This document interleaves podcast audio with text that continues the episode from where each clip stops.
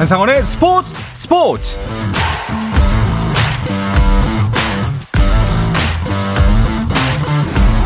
스포츠가 있는 저녁 어떠신가요? 아나운서 한상원입니다. 오늘 하루 이슈들을 살펴보는 스포츠 타임라인으로 출발합니다.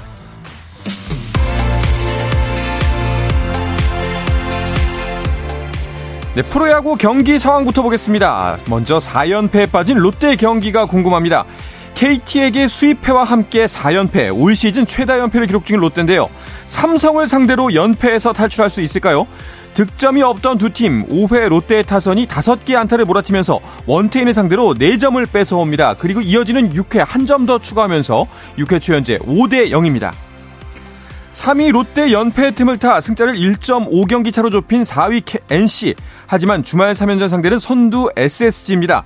치열한 투수전을 펼치던 두 팀, 오 회 말 무사 만루의 상황에서 엔씨가 찬스를 살리면서 석점 앞서갑니다. 하지만 상대는 선두 에스에스지죠. 두 점을 엘에디아의 홈런으로 추격하지만 엔씨가 두 점 더 달아나면서 육 회 말 현재 점수는 오 대 이입니다. 이 위 엘지는 임찬규 선발로 한화의 새로운 삼 연전을 시작했습니다. 엘지의 득점은 오늘도 오스틴의 손에서 만들어집니다. 이 타점 적시타로 오늘도 타점을 올리는 오스틴. 삼 회 석점을 올리면서 앞서가지만 육 회 말 한화가 삼 점 쫓아붙으면서 승부는 원점입니다. 삼 대 삼입니다. 연승을 달리면서 어느새 팔 위로 올라선 케이티, 상대는 키움입니다. 오늘도 상승세를 이어갈 수 있을까요? 하지만 볼넷으로만 점수를 내준 케이티의 벤자민, 불안한 출발했는데요. 박병호의 시즌 사 호 홈런으로 경기를 역전시켰던 케이티. 하지만 키움이 한 점 다시 추격하면서 여기도 이 대 이, 칠 회 말 현재 동점입니다. 마지막으로 기아 대 두산의 경기도 보시죠. 일 회와 사 회 각각 한 점씩 득점하면서 두 점 앞서가던 기아. 하지만 이어지는 이닝, 대타로 나온 김재환이 이 타점 적시타로 경기를 원점으로 돌려놓습니다. 오 회 초 현재 기아가 다시 앞서면서 점수는 사 대 이, 두 점 앞서갑니다. 이십 세 이하 월드컵에서 우리 대표팀이 사상 첫 이 회 연속 결승 진출을 노렸지만 아쉽게 졌습니다. 이 소식은 잠시 후에 자세하게 전해드립니다. 항저우 아시안게임에 나설 야구대표팀 최종 이십사 명의 명단이 발표됐습니다.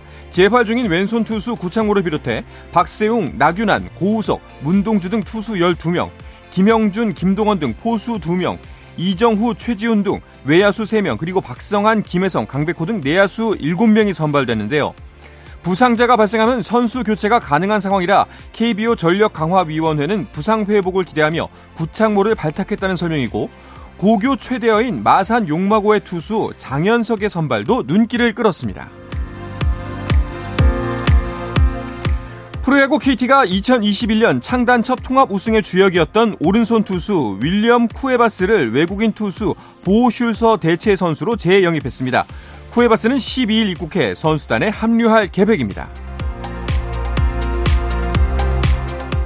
프랑스 오픈 테니스 대회에서 세계 일 위 폴란드의 시비용 테크와 사십삼 위 체코의 카롤리나 무호바가 여자 단식 우승을 놓고 격돌합니다. 시비용 테크는 이번 대회 여섯 경기를 치르며 상대 선수에게 단 한 세트도 내주지 않았고, 세 시간 십삼 분 접전 끝에 준결승전에서 승리한 무호바는 생애 처음으로 메이저 대회 단식 결승 진출에 성공했습니다.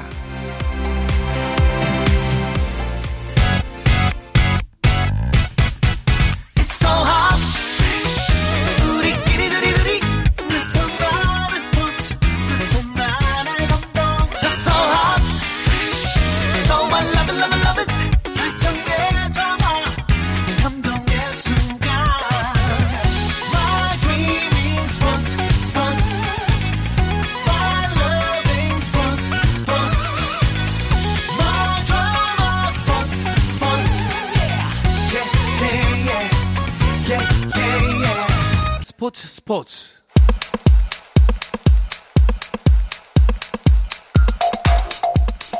금요일 저녁 축구 이야기, 축구장 가는 길 시작하겠습니다. 중앙일보의 송지훈 기자, 서호정 축구 전문 기자와 함께합니다. 두 분 어서 오십시오. 안녕하세요. 안녕하세요. 반갑습니다. 두 분은 오늘도 당연히 이른 아침에 눈을 뜨셨겠죠?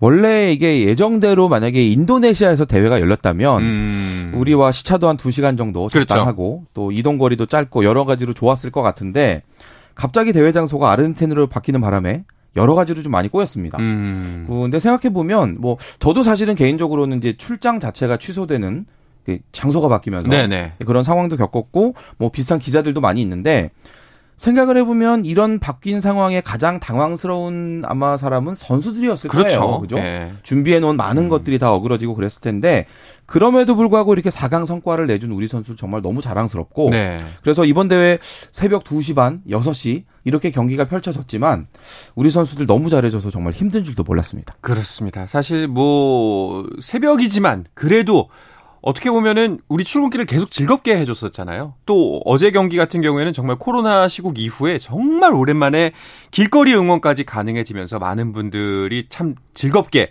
경기를 보셨을 텐데 아쉽게 이탈리아에 이 대 일로 정말 아쉽게 졌습니다. 네, 지난 이제 사 년 전이었죠. 원래 이십 세 이하 월드컵은 이 년에 한 번씩 열리는데 이제 종전 대회는 코로나로 인해 가지고 음. 좀 많이 연기되고 변경되고 이러면서 사 년 만에 지금 대회가 열렸는데 두 대회 연속 우리가 이십 세 이하 월드컵 결승에 올라가는가라는 음. 기대를 좀 많이 가졌고 그래서인지 저도 이전 경기들은 이제 경기 시작 십오 분 전 정도에 이제 일어났었거든요. 네. 이번에는 이상하게 좀 잠이 안 와가지고 한 두 시간 전부터 계속 대기를 하고 있었는데 네 시부터요? 네. 오. 조금 아, 그 문턱을 넘지 못해서 아쉽기도 하지만은 어, 어떻게 또 다른 면모로 본다면은 이렇게 또 사 강에 갔다는 것 한국 축구가 정말 이 어떤 세계 음. 축구계에서 하나의 궤도에 안착한 게 아닌가라는 음. 걸 우리 젊은 선수들이 보여줬습니다. 그렇습니다. 자, 이제 경기 내용을 한번 되짚어보죠. 어, 선제골은 이제 우리가 가장 경계해야 되는 선수다라고 여러 번 이야기를 했는데 카사데이에게 결국 선제골을 허용했습니다. 가장 경계해야 되는 선수라는 건 네. 결국은 그만큼 기량이 뛰어나다는 뜻이거든요. 그렇죠. 카사데이 선수가 이번 대회에서 이제 가장 많은 골을 넣고 득점 선두를 달리고 있지만 이 선수는 최전방 안에만 머무르는 선수가 아니에요. 음. 미드필더 지역을 넓게 커버하는 그런 선수이기 때문에 뭐 이 선수를 매 순간 다 밀착 방어한다는 건 사실상 어려운 상황이었고요. 그 득점 장면도 제가 보기에는 뭔가 우리 수비 실책이었다기보다는 워낙 잘 찼다. 그냥 카사데이가 잘했다. 네, 정말 네. 우리 골대에 정말 가장 구석. 네, 우리 김준호 선수의 손끝으로도 닿을 수 없는 정말 구석에 꽂히는 그 장면을 보면서 음.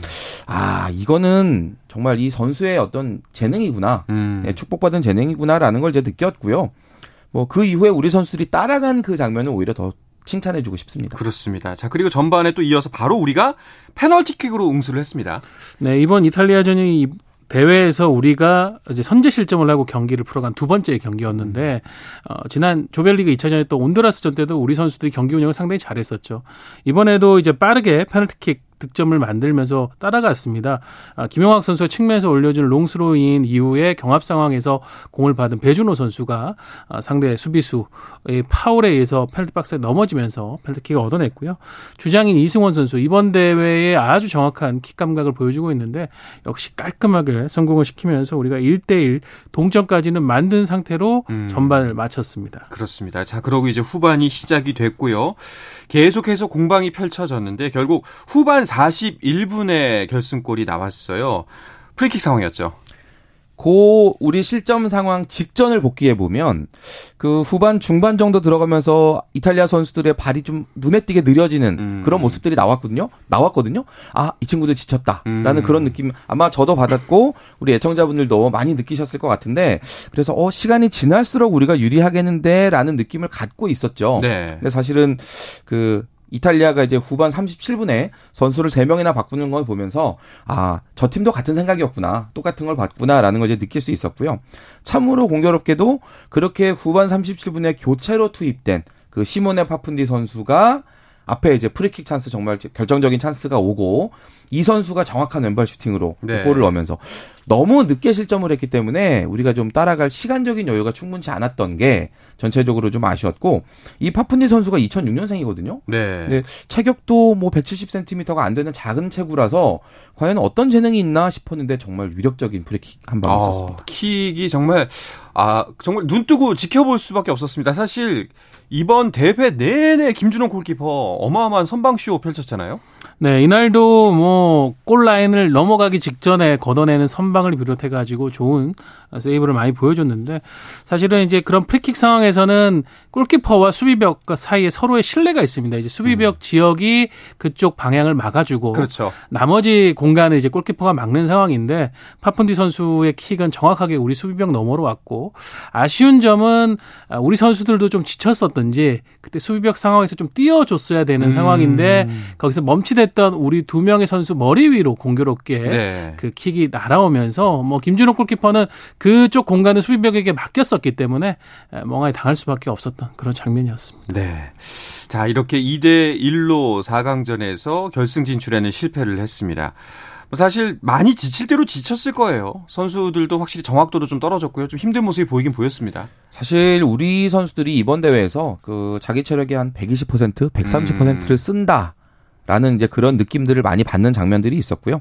특히나 또 팔 강에서 나이지리아랑 연장전 하고 또 우리가 이탈리아보다 하루 덜 쉬었기 때문에 좀 후반 막판에 체력이 떨어지고 하고 싶은 걸 제대로 못하는 것 같다라는 느낌을 받았는데 그 부분에 대해서 우리가 비판을 할 수는 없을 것 같아요. 그럼요. 우리 선수들이 가진 것 이상을 보여줬기 때문에 그 경기 끝나고 이제 스트라이커 이영준 선수가 찬스를 내가 너무 많이 놓쳐서 우리 동료들한테 미안하다 이렇게 얘기하면서 울먹이는 그 상황을 저도 봤는데 아유, 이영준 선수야말로 정말 백오십 퍼센트 해준 그런 선수였습니다. 그렇습니다. 울먹을 필요가 없습니다. 본인의 아쉬움은 충분하게 이해가 가지만 전혀 미안해할 필요가 없습니다. 자, 사실 오늘 나왔던 이제 우리의 실점 두 골 자체가 정말 상대방이 잘해서 넌 골이에요. 뭐, 우리의 실책이라기보다는.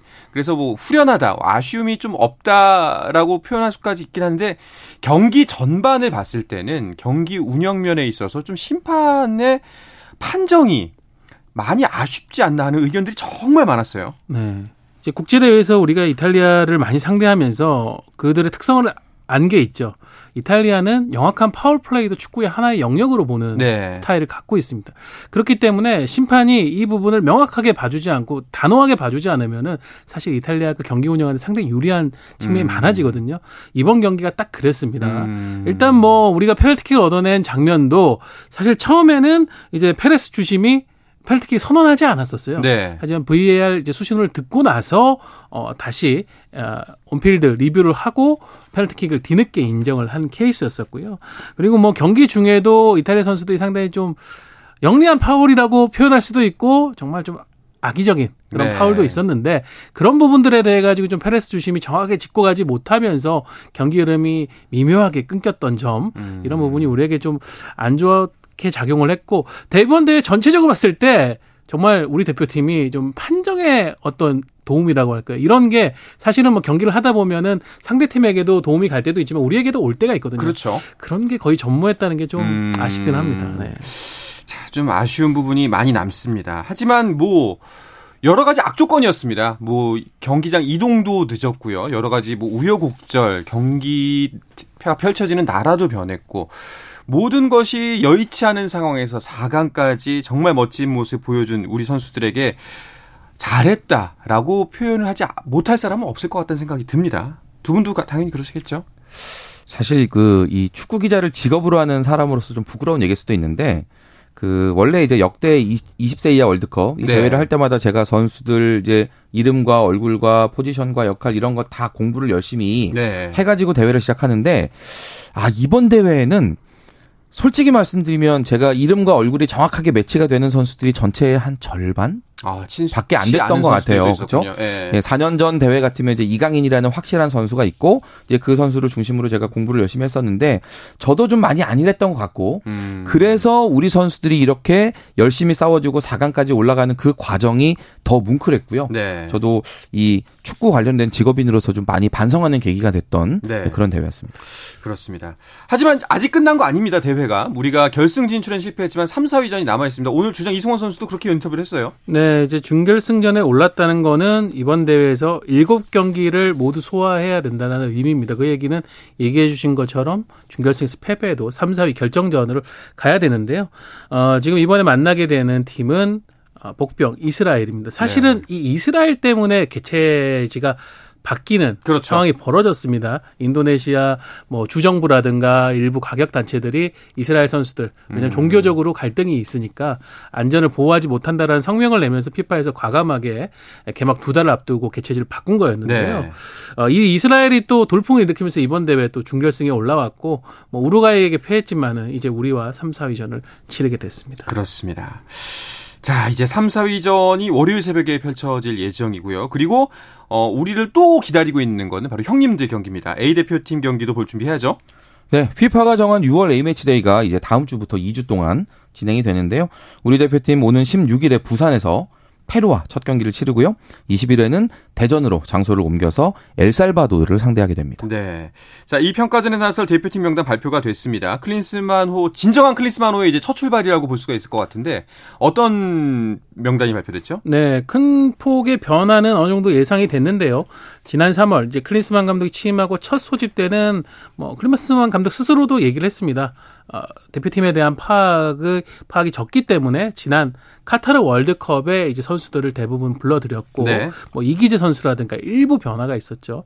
그렇기 때문에 이번 유월 A매치 소집 때는 그래도 유럽이라든가 K리그에서 클린스만 감독 그리고 코칭 스태프가 파악한 새로운 선수들이 들어올 거라는 예상이 있었는데 역시 예상대로 새 얼굴들이 있었습니다.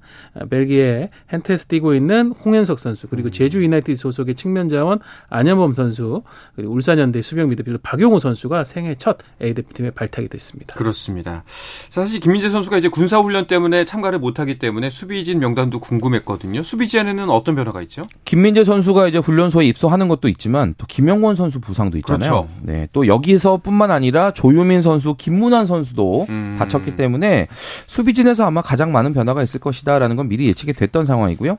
이 중앙 수비는 그 벤투호 시절에도 대표팀을 오갔던 박지수 선수가 대체 일 번으로 뽑혔습니다. 그리고 뭐 김주성 선수라든지 뭐 설영우, 안현범 이런 좀 신선한 카드들도 포함이 됐습니다. 네.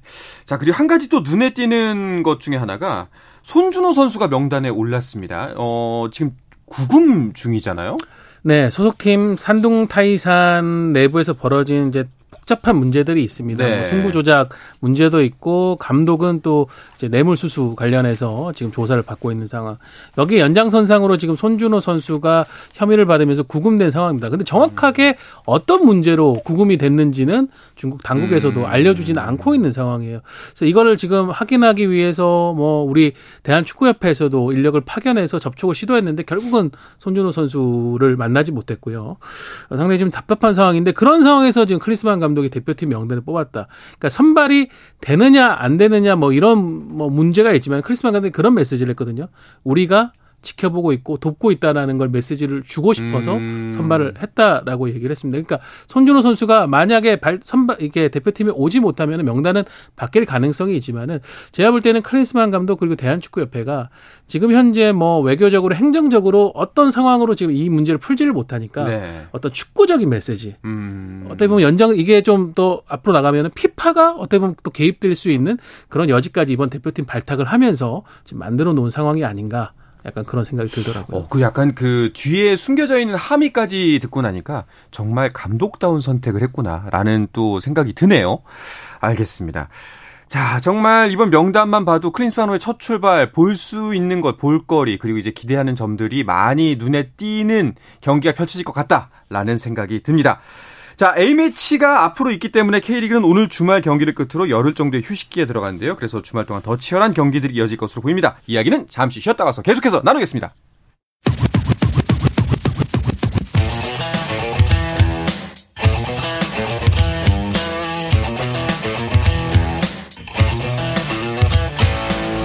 짜릿함이 살아있는 시간. 한상원의 스포츠 스포츠.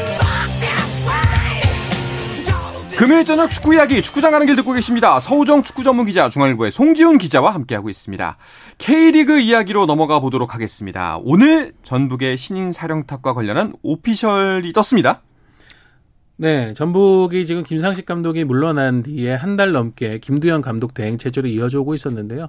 어, 이미 단독 보도가 나왔고 구단에서도 어느 정도 시인을 했었는데 루마니아 국가대표 출신 또 뭐 다양한 리그에서 성과를 낸 단 페트레스쿠 감독을 선임을 했다고 오늘 발표를 했습니다. 네. 특히 전북은 우승 디엔에이의 부활을 기대한다라는 표현을 했는데 음. 지난 시즌 이제 울산에게 리그 우승을 내주면서 어, 리그에서의 계속되는 재패가 좀 제동이 걸렸지 않습니까? 이 부분에 대한 어, 의미를 좀 담은 어, 첫 발표인 것 같습니다. 그렇습니다. 어, 전북 팬들이 정말 크게 바라는 대로 이 우승의 디엔에이, 전북 전통적인 강호잖아요. 이 디엔에이를 다시 살릴 수 있을까요? 그 페트레스쿠 감독의 그 지도자 이력에서 빼놓을 수 없는 팀이 클루지라는 클루지. 네, 자국 네. 루마니아 팀인데요. 지난 이천십칠 년에 이 페트레스쿠 감독이 이 팀에 부임을 했는데 그 전까지는 우승하고는 뭐 인연이 별로 없었던 이 팀을 오 년 사이에 네 번을 우승시키면서 오. 정말 센세이션을 일으켰던 그런 기억들이 있거든요. 네. 전북이 이 페트레스쿠 감독을 데려온 배경에도 그 클루지 시절에 남겼던 업적들 음. 그리고 이제 아시아 무대에서 해왔던 경험들 이 두 가지가 아마 상당히 영향을 미친 것으로 알려져 있는데 이 루마니아에서 했던 그 어떤 지도력, 보여줬던 것들을 K리그에서도 다시 보여줄 수가 있다면 올 시즌 남은 일정이 저는 꽤 흥미진진해질 수도 있겠다라는 기대감이 생깁니다. 그렇습니다. 보니까 또 이제 그 우승 이력도 꽤 최근이네요. 십칠 년부터 이십이 년까지 계속해서 우승을 가져갔으니까 확실히 좀 분위기 전환, 그 국면 전환을 만들어낼 수 있는 역량을 기대해볼 수 있지 않을까 하는 생각이 듭니다. 페트레스쿠 감독은 경기에 바로 나서나요? 어, 이번 주말에 전북이 이제 강원 원정을 떠나는데요. 이 경기까지는 김두현 감독 대행 체제로 치르게 되고요. 네. 페트레스쿠 감독은 십이 일에 국내로 들어올 예정입니다. 그리고 십사 일 다음 주 수요일이죠. 어, 오전에 고양시에 위치한 현대 모터 스튜디오에서 취임 기자회견을 갖는다고 하는데요. 이거는 이제 페트레스쿠 감독 선임을 어, 진도 전도지휘한 진도지휘한 이제 박지성 테크니컬 디렉터도 네. 취임 당시에 같은 장소에서 또 기자회견을 했었거든요. 그래서 새로운 감독의 선임을 축하하는 자리, 출발하는 자리를 또 빛나게 빛나게 될 것 같습니다. 또 확실히 또 이런 오피셜이 뜨고 나면은 선수들 입장에서도 뭔가 기분이 새로워지잖아요. 확실히 이번 주말에 펼쳐질 경기를 승리로 마무리하고 휴식기 갖고 새로운 감독과 함께하겠다라는 좀 의지가 강해질 것 같아요. 뭐 아무래도 네. 지금 이 한 경기를 남겨두고 이제 A매치 휴식기가 이 주가 이어지기 때문에 전북 입장에서는 강원과의 원정 경기이긴 합니다만은 이 경기를 이겨놓고 그 남은 이제 휴식기에 들어가는 거하고 비기거나 지고 들어가는 거하고 팀 분위기가 완전히 다를 수가 그렇죠. 있거든요. 새 출발, 새로운 감독이 왔고 뭔가 많은 걸 바꿔보자 하는 그런 이제 들썩들썩하는 그런 분위기에서 이겨놓고 출발하는 게 아무래도 여러 가지로 좀 유리한 점이 있겠죠. 자, 전북의 경기는 십일 일 일요일에 강원과 펼쳐지게 됩니다. 자, 그 이제 이번 주말에 펼쳐질 경기들 쭉 일정들을 보니까요. 짠 것 마냥 이제 마치 이거 누가 계획해 놓은 거 아니야? 라는 싶을 정도로 어, 매치들이 성사가 됐습니다. 일단 순위표를 먼저 짚어보면서 설명을 해야지 이번 주말 경기 더욱더 기대감이 넘칠 것 같습니다. 네. 선두는 뭐 여전히 울산입니다. 이 위권과 승점 십일 점 차 독주를 하고 있고요. 포항이 지금 이 위권 좀 싸움에서 치고 나왔습니다. 네. 승점 삼십 점이고 그 뒤에 이십팔 점에 서울, 제주가 삼, 사 위에 있습니다. 오 위는 대전, 육 위는 광주. 전북은 지금 칠 위인데요. 하지만 삼 위 서울과 승점 차가 사 점밖에 나지 않기 때문에 쫓아갈 수 있는 여지 충분하고요. 팔 위 대구, 구 위 인천, 십 위 수원에프씨. 그리고 십일 위에 강원이 있고 어, 수원이 김병수 감독 감독 선임 이후에도 아주 큰 흐름의 터닝포인트는 만들지 못하면서 최하위에 머물고 있습니다. 네, 자 이렇게 순위가 펼쳐져 있습니다. 어떤 빅매치가 이 순위대로 열리나요? 네, 토요일에는 대구와 수원에프씨, 울산과 제주, 그리고 대전과 광주의 경기가 열리고요. 네. 일요일에는 강원과 전북, 서울과 포항, 수원 삼성과 인천의 경기가 예정이 되어 있습니다. 음. 이게 지금 쭉 보면 선두권과 선두권끼리, 네. 그리고 중위권은 중위권끼리, 또 하위권, 하위권끼리 이런 식으로 좀 약간 묶여있는 그런 분위기라서 이 각각의 경기들이 다 승점 육 점짜리라고 봐도 그렇죠. 무방한 어. 네, 그런 승부가 되고요. 이 정도면 뭐 슈퍼위크, 뭐 슈퍼위크엔드 네. 이렇게 불러도 되지 않을까 싶습니다. 그렇습니다. 일단 가장 먼저 눈에 띄는 건 서울대 포항입니다. 네. 삼 위 서울이 홈으로 이 위 포항을 불러들이는데 여기서 서울이 승리하면은 어, 이 위로 올라갈 수가 그렇죠. 있겠죠. 십일 일 오후 여섯 시에 열리게 되는데요. 서울이 최근 일 무 일 패로 조금 주춤한 상황입니다. 안익수 감독도 연승의 흐름을 좀 필요하다라는 점을 강조를 했는데 그 흐름을 만들기 위해서 이 위 포항을 좀 잡아야 되겠고요. 어, 두 팀이 홈과 원정 승률의 편차가 좀 큰 편입니다. 포항은 홈에서 육 승 이 무 일 패인데 원정에서 이 승 삼 무 이 패로 좀 약하고요. 네. 반대로 서울은 원정에서 삼 승 이 무 사 패인데 안방에서는 오 승 이 무 일 패로 흐름이 상당히 좋거든요. 음. 서울이 홈 이점에 좀 많은 기대를 할 것 같습니다. 과연 순위가 바뀔 수 있을지 지켜보면 좋을 것 같고요. 그런데 그 서울 지금에 있는 황의조 선수가 얼마 남지 않은 걸로 알고 있습니다. 이제 예정대로라면 네. 두 경기 더 뛰고 원 소속팀으로 복귀를 하게 돼 있어요. 음. 근데 지금 남은 이 두 경기가 이제 이 위 경쟁하고 있는 포항, 그리고 그 다음이 K리그 슈퍼매치 파트너인 수원 삼성입니다. 아. 아주 다 중요한 경기들이고요. 지금 이 향후 거취 문제에 대해서 황의조 선수가 아직 완전히 결정을 내린 것 같지는 않은데 네. 어쨌거나 서울 유니폼을 입고 치르는 남은 두 경기 다 최선을 다해서 이기고 싶다라는 강한 의지를 밝혔습니다. 네. 자, 그리고 또 다른 선두권 대결 울산과 제주의 경기는 어떨 것 같나요? 네. 울산이 올 시즌 절대 일 강의 흐름을 보이고 있고 특히 이제 주중에 열렸던 수원에프씨와의 경기에서는 또 대역전승을 만들어내면서 후반 중반 이후에 강해지는 더 강해지는 팀이라는 거를 증명을 해냈습니다. 홈에서도 그런 모습을 보이고 있는데 제주는 최근까지 이제 오 연승을 기록하며 이 위로 올라왔다가 포항 원정에서 아쉬운 패배를 기록을 했죠. 어, 포항에서 경기를 마치고 제주로 돌아가지 않고 그대로 울산으로 이동해서 지금 준비를 하고 있다고 네. 합니다. 그래서 컨디션을 바짝 올려서 한번 울산을 또 잡아보자라는 흐름을 남길 감독과 선수들이 만들려고 하는 것 같습니다. 자, 그리고 또 이 부 경기가 저는 기대가 됩니다. 그 승격팀 간의 대결입니다. 광주와 대전의 대결. 두 팀은 다 올 시즌 시작할 때만 해도 네. 좀 강등 가능성이 높다라는 평가를 받고 출발했던 아. 팀들인데 정규 시즌이 한 절반 끝났거든요. 지금 삼십삼 라운드가 정규 시즌인데 그중에 한 십칠 라운드 지나갔으니까 딱 절반인데 지금 시점에 오 위와 육 위. 그러니까요. 너무 잘해주고 있어요. 네. 대전이 최근에 일 무 삼 패 좀 부진하다가 이제 칠 일 강원에프씨전에서 이 대 일로 이기면서 이 무승의 고리를 끊어낸 반면에 광주는 일 라운드 정말 좋다가 잠깐 내려가나 싶더니 다시 또 삼 연승이에요. 음. 네, 지금 신바람 행진, 지동을 걸어놓은 이런 상태인데 이 두 팀의 첫 맞대결이 또 공교롭게도 영 대 영으로 끝났기 때문에 네. 이번 라운드 승부가 두 팀의 자존심을 걸린 아주 중요한 승부가 되겠습니다. 그렇습니다. 자, 그리고 K리그이도 살펴보겠습니다. 선두 부산이 김포에프씨와 십칠 라운드 홈경기를 치르는데요. 정용환 대회로 진행된다면서요. 네. 정용환 선수는 팔십 년대 한국 축구 수비를 이끌었던 대들보고 또 부산 지역의 레전드인데 수년 전 이제 사망을 한 뒤에 부산 구단이 항상 기일에 여러 가지 이벤트로 챙기고 있습니다. 어, 또 정용환 장학회에서도 어, 그해 부산 아이파크에서 가장 잘한 선수에게 또 정용환 상을 시상하는 행사도 하고 있고요. 그래서 이날 또 정용환 꿈나무 장학회와 함께 뭐 액자 증정식이라든가 정용환 선수를 추억하는 여러 행사를 진행을 하면서 홈에서 승리를 기대한다고 합니다. 네, 잘 알겠습니다. 자, 이번 주말은 K리그와 함께 그리고 다가오는 주에는 이제 A매치와 함께 즐거운 축구라이프 즐기시기 바랍니다. 이야기를 끝으로 금요일 저녁에 축구 이야기 축구장 가는 길을 마치겠습니다. 중앙일보의 송지훈 기자, 서호정 축구 전문 기자 함께했습니다. 두 분 고맙습니다. 감사합니다. 감사합니다. 네, 주말 스포츠 스포츠는 아홉 시 이십 분부터 함께하실 수가 있습니다. 저는 월요일 저녁 여덟 시 삼십 분에 다시 돌아오겠습니다. 아나운서 한상원이었습니다. 스포츠 스포츠.